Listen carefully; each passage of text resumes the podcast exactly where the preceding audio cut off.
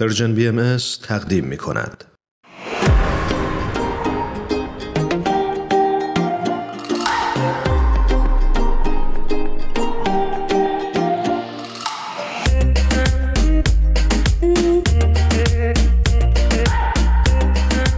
شنونده های خوب برنامهمون ما افتخار این رو مجددا داریم که در خدمت آقای نظام الدین میساقی باشیم درود میفرستم خدمتتون. خوش اومدید به برنامه خودتون. درود بر شما و سپاسگزارم از دعوت مهربانانه شما. دکتر نظام الدین میساقی ممنونم که دعوت ما رو قبول کردید. سپاسگزارم. اجازه بده من یه معرفی خیلی کوتاهی داشته باشم برای شنونده هامون. اون دسته که شاید شما نشناسن بگم که آقای دکتر نظام الدین میساقی متخصص بیهوشی هستن و تمرکز روی بیهوشی کودکان دارن. و در ایالت آریزونا تبابت می‌کنن و همطور استادیار بالینی بیهوشی دانشگاه آریزونا هستن برحال ممنونم که تو این برنامه با ما همراه شدیم سپاسگزارم. خیلی خوشحال هستم که گفتگو با هم می‌کنیم و از همدیگه میآموزیم. قربونه من خیلی دوست دارم که البته اجازه گرفتیم ما از جناب میساقی که اسمشون رو همون نظام صدا بکنیم. نظام جان شما دلم می‌خواد که برای شنونده های خوبمون معرفی بکنید بیشتر خودتون رو که مادرتون کی بودن؟ فکر کنم برای شنونده ها جالب باشه. بدونن. خواهش می‌کنم. مادر من خانم دکتر طاهره برجیس بودند که در ایران سالها مطب کودکان داشتند و ایشون با اینکه دانش آموخته در رشته تخصصی اطفال از آمریکا بودند در سال 1355 به ایران بازگشتند که در اونجا تبابت بکنند و خدمت به میهن خودشون و هم میهنانشون بکنن. البته بعد از واقعه 57 ایشون از نظر تبابت در بیمارستان بسیار محدود شدن به خاطر باورهای مذهبی و اقلیت بودنشون و مطبشون رو داشتن و در مطب خصوصی بسیاری از دوستان که گوش میدن به برنامه شما شاید یا مریض ایشون بودن و یا کودکانشون رو پیش ما در می بردن رویشون شاد باشه. یاد و خاطرشون جاودان. واقعا خیلی نازنین بودن. سپاسگزارم. نظام جان با تداوم واکسیناسیون در برابر کرونا در کشورهای جهان خصوصا کشورهای پیشرفته ما قوانین سفت و سخت قرنطینه و استفاده از ماسک رو می‌بینیم که کم کم برداشتن. آیا به نظر شما چنین روی کردی تصمیم خیلی زود هنگامی نبود؟ یعنی آیا ممکنه که برداشتن این ماسک و این قوانین منجر به شیوع موجهای تازه جهانی بشه؟ بله ببینید ما دقیقا نمی‌تونیم بگیم که کی میشه این کارها رو به بهترین وجه انجام داد در این حال این محدودیت ها هم خودشون هزینه های اقتصادی اجتماعی دارن.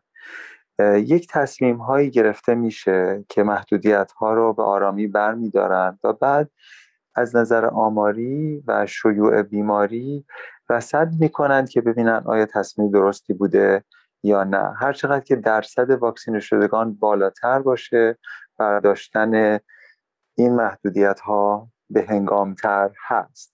ما در این یک سال و خورده ای که از آغاز پاندمی گذشته خیلی در مورد پدیده ایمنی گروهی یا herd immunity صحبت کردیم. و این پدیده هم یک پدیده ای نیست که مثل یک چراغ یا روشن باشه یا خاموش باشه. این یک فرایندی هست که ما در اون الان پا گذاشتیم. اون فرایند آغاز شده. ممکنه که به هینه ترین قسمت از خودش نرسیده. مقداری به خاطر تردید و دودلی که خیلی از آمریکایی ها برای واکسینه شدن داشتن. ولی به یک درصدی رسیدیم که ویروس مجال پیدا کردن میزبان های جدید رو کمتر و کمتر داره و برای همین با اینکه الان مدتی هست که محدودیت ها به مقدار زیادی برداشته شده شما وقتی که آمار و نمودارها رو در آمریکا به طور خاص نگاه می‌کنید می‌بینید که هر هفته از هفته قبلش از نظر شیوع یعنی مبتلایان روزانه جدید و مرگ و میر بهتر و بهتر داده ها در دست هست. برای همین فکر می‌کنم خیلی هم نابهنگام نبوده و مبنی بر اینکه این هم یادمون باشه که آمریکا فقط یک جا نیست. در بسیاری از جای جای آمریکا درصد واکسینه شدگان فرق می‌کنه. مثلا در ایالت میسیسیپی و آلاباما و وایومینگ یکی از کمترین ها رو دارن که زیر 50 درصد از بزرگسالانشون فقط حتی یک دوز از واکسن رو دریافت کردن. اما در بسیاری از ایالت های شمال شرق آمریکا مثل ماساچوست و ورمانت و نیو همشر و مین اونا درصدهای بالای هفتاد دارن. و برای همین ممکن هست که در بعضی از این ایالت ها که زیر پنجاه هستن در جاهایی در کانتی هایی شما اوتبریک ببینید. ولی به طور کلی در آمریکا عددها سیر نزولی رو داره که خب این خیلی تشویق کننده هست.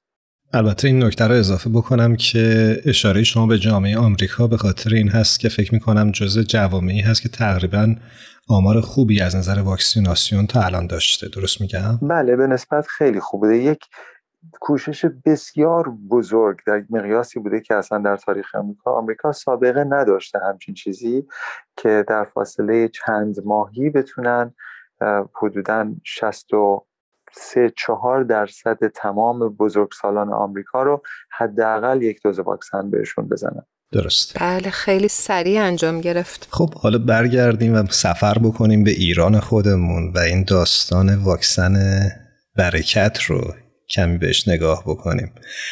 خیلی اخبار عجیب و غریبی در رسانه منتشر شد راجع به واکسن برکت. حتی شایعاتی گفته می‌شد که این واکسن رو وقتی بزنی بدنت حالت آهن روبایی پیدا می‌کنه. شما شنیده بودید نه؟ داستان آهن روبایی البته فقط منحصر به ایران نیست. این داستان در آمریکا هم مقداری راجبش صحبت شد.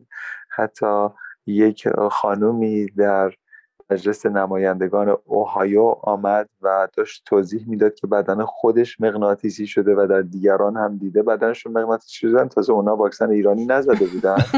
یک پدیده جهانی شد که من فکر می‌کنم شاید کسی که این رو آغاز کرده بود آدم شوخی بوده و بسیاری جدی گرفتن و شروع کردن ویدیوهایی از خودشون بهت گذاشتن که قاشق چای خوری به جای جای بدنشون حالا یا میچسبیده یا نمیچسبیده دلایل مختلف.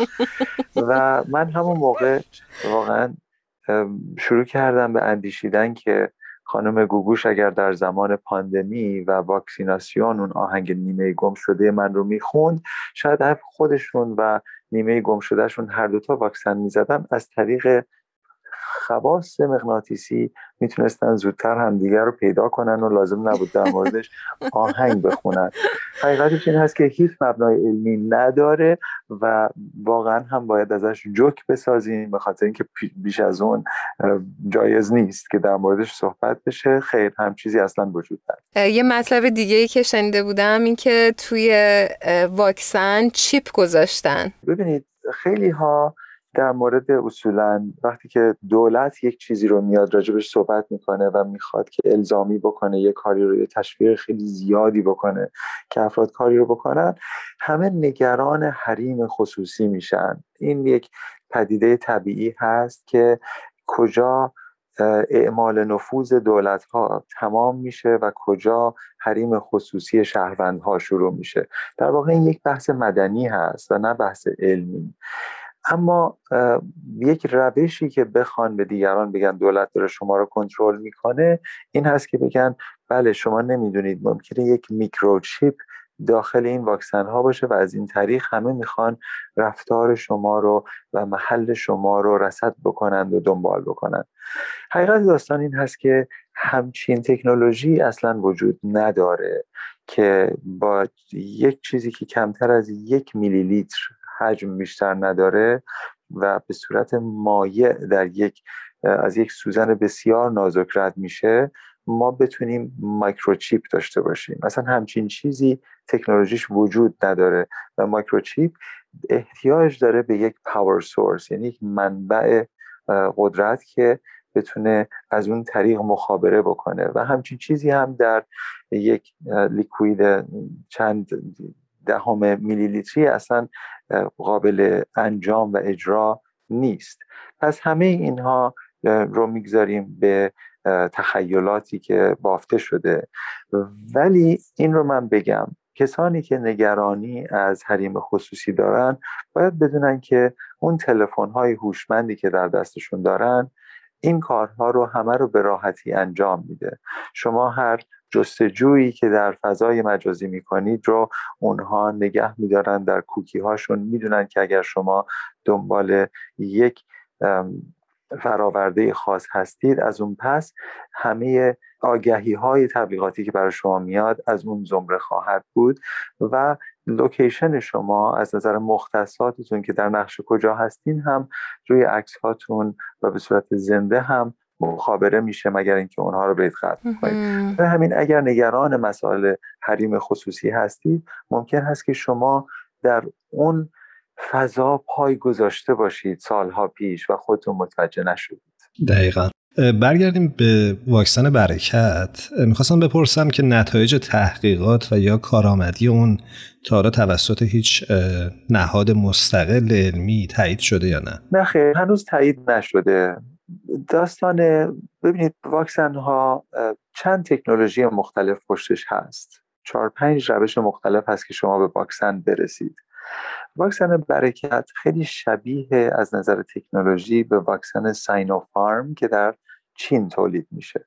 این واکسن تکنولوژیش این هست که ویروس کرونا رو میان و در سلول هایی که از میمون گرفتن سلول های کلیه میمون رشد میدن یعنی کشت میدن ویروس رو خود ویروس کرونا رو.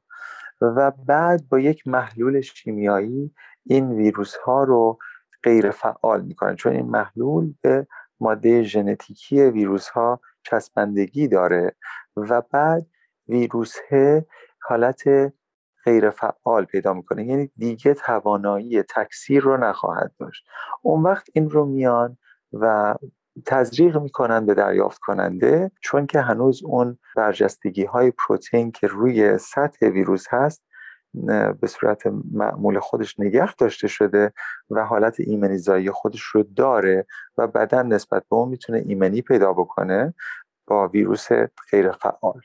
درسته. درست. خب این روش در ساینوفارم انجام شده در اون واکسن و کاراییش هم یه چیزی بین 50 تا 60 درصد هست از نظر آماری و همهگیر شناسی ویروسی که در ایران به صورت غیر فعال در میارن و با چه تکنیکی غیر فعال در میارن خیلی بر ما دانسته نیست. چون در جورنال های غیر وابسته به ایران در موردش هیچ چیزی چاپ نشده. فقط در ایران در موردش چاپ شده که اینها قسمت فاز سوم تحقیقات بالینی رو بیش از نصفش رو گذروندن و دارن میگن که کاراییمون خوب هست و معادل هست با واکسن های شبیه خودش. اما بیش از این نگفتن. در این حال وقتی که هنوز فاز سوم به اتمام نرسیده نباید واکسن هنوز وارد بازار بشه. برای اینکه از نظر هم ایمنی و هم کارایی تمام داده ها در دسترس نیست. منتها چون که فکر می‌کنن زودتر می‌خوان به بازار بیارن دارن میگن برای داوطلب ها در دسترس قرار خواهد گرفت به صورت زود هنگام. خیلی از نظر اخلاقی کار صحیحی نیست به نظر من و اصولا دوست دارم که داده هاشون در جورنال های معتبر غیر وابسته به جمهوری اسلامی هم منتشر بشه که مقداری با بیشتر بتونیم بهشون ارزش و بها بدیم. نظام جان یه اتفاقی اخیرا در فلوریدای آمریکا افتاده بود. می‌خواستم در این خصوص برامون یه مقدار توضیح بدین که شاید یک نشانه ای باشه از اینکه این واکسن چه اثراتی داشته. شما اگر که جستجو بکنید در مورد فلوریدا آوتبریک این در سرخط چند خبر در موردش چاپ شده در یک نهاد دولتی در یک یکی از ساختمان های دولتی در ایالت فلوریدای آمریکا. در بخش آیتی یک آقای اونجا کار می‌کرده که اون آقا خودش مبتلا میشه به کووید 19 به صورت خفیف و خب سر کار میره و اونجا هم بازگشایی شده محدودیت ها برداشته شده. آدم ها سر کار میرن و ماسک و اینها هم که نمی‌زنن. و اتفاقی که افتاد این هست که چند ده نفر در اون آفیس مبتلا شدن به کووید. تعدادیشون بیمارستانی شدن و متاسفانه دو نفرشون تا به حال از بین رفتن. وقتی که آمدن و تحقیق کردن در مورد اینها متوجه شدن که تمام کسانی که بیمار شدن واکسن نزده بودند و ماسک هم نمیگذاشتند. و اون دو نفری هم که از بین رفتن اتفاقا اهل واکسن نبودن و ضد واکسن هم صحبت کرده بودن. در این حال این آقایی که مبتلا شده بوده در نزدیکیش بسیار کسان دیگر هم بودند که اونها واکسینه شده بودند هیچ کدوم از اونها بیمار نشدن. هیچ کدومشون کارشون به بیمارستان نکشید. چه برسه به مرگ و میر. این یک داستانی هست که برای ما نوری میافکنه به کارایی واکسن. کارایی واکسن سوای این عدد و رقم های این درصد و اون درصد هست. کارایی واکسن رو ما می‌تونیم در قالب این داستان ها بیشتر بهش پی ببریم. که کسانی که مقاومت می‌کنن و واکسن رو دریافت نمی‌کنن چه مخاطراتی برای خودشون و خانواده هاشون ممکنه برمغان بیارن؟ قطعا همینطوره. می‌خوام خیلی خلاصه اگه امکان داره چون وقتمون کوتاهه برامون بگی که آیا در حال حاضر دارویی برای مقابله با ویروس کرونا در دست تهیه هست یا نه؟ الان دولت آمریکا بیش از 3 میلیارد دلار اختصاص داده برای درست کردن داروهای ضد ویروس چه برای کرونا و اون خانواده از ویروس ها و چه برای پاندمی های آینده. و چون ما اصولا برای ضد ویروس خیلی دارو نداریم ما برای ضد باکتری دارو بیشتر داریم که آنتیبیوتیک نام دارن و همینطور ضد قارش که انتای فانگال نام دارن. برای ضد ویروس هم داریم یه مقداری. مثلا برای آنفلانزا Tamiflu داریم برای herpes Valtrex داریم که ولساکلوویر هم بهش گفته میشه یا ایساکلوویر ولی اصولا برای خیلی از ویروس ها و خانواده هاشون نداریم داروهای ضد ویروسی. الان چیزهایی که داریم در واقع داروهایی هستن که برای چیزهای دیگه استفاده می شدن ولی متوجه شدن که مقداری می‌تونن فعالیت ضد ویروس برای این ویروس خاصه کرونا هم داشته باشن. مثل رمدزویر که تایید شد ولی خب اثر همه ضد ویروسی داره ضد کرونا مثل داروهای استروئید مثل دکسامتازون که استفاده میشه که یه مقدار از شدت بیماری میکاهه و مثل دارویی که برای نقرس استفاده می‌شده اسمش کلچسین بوده و اتفاقا متوجه شدن که مقداری فعالیت ضد ویروسی هم داره. داروی دقیقی که برای خود ویروس کرونا درست شده باشه هنوز در دسترس نیست. فقط داروهایی در دسترس هست که برای استفاده های دیگه پزشکی داشته و بعدا مشخص شده که مقدار کمی برای ویروس کرونا هم می‌تونه کارآمد باشه. ممنونم از توضیح خیلی ممنون این مزتون نظام جان من می‌خواستم در آخر این برنامه اگه یادتون باشه ازتون خواهش بکنم که یک ترانه رو تقدیم شنونده های خوبمون بکنین. چقدر خوب. یک ترانه ای رو از گروه ایندو خواهش می‌کنم پخش بکنید به نام برو وسط. ایندو که یک زن و شوهر هستند که اسم اون خانم خواننده شادی یوسفیان هست. ایشون بسیار هنرمند هستند در بسیاری از عرصه های هنری مختلف و این آهنگ بسیار مستاق داره برای اینکه دعوت به رقص هست و ما که بعد از پاندمی داریم یواش یواش به حالت نرمال باز میگردیم. شایست هست که این آهنگ رو بشنویم که به حالت ریتم کلزمر هست که خیلی در آهنگ های فارسی کم پیدا میشه. خواهش می‌کنم گوش بدید. حتما. قبل از اینکه این ترانه رو با هم بشنویم یه بار دیگه ازت تشکر می‌کنم و امیدوارم هر جا هستی روز و شبت خوش باشه. متشکریم ازتون. روز و روزگارتون خوش. سپاس بذارم از هر دوی شما که با من همراه بده از دست بده از دست عقلتو تا که بشی مست برو وسط برس برس برو وسط برس دست چی نترس دست دست دست دست دست دست دست دست برو وسط پا به زمین بکوب بزن دست برو وسط برو وسط برو وسط منتظر چی هستی پس برقص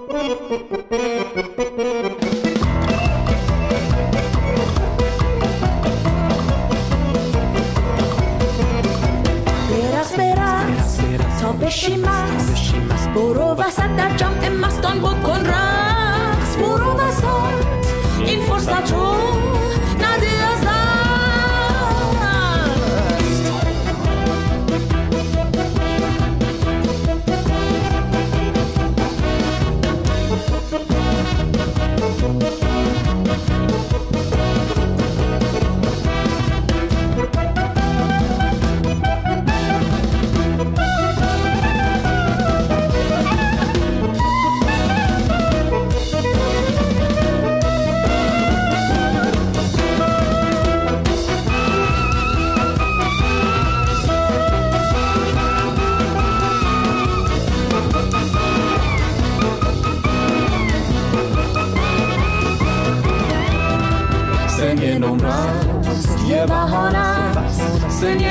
فراموش کن نمره رو از این پس.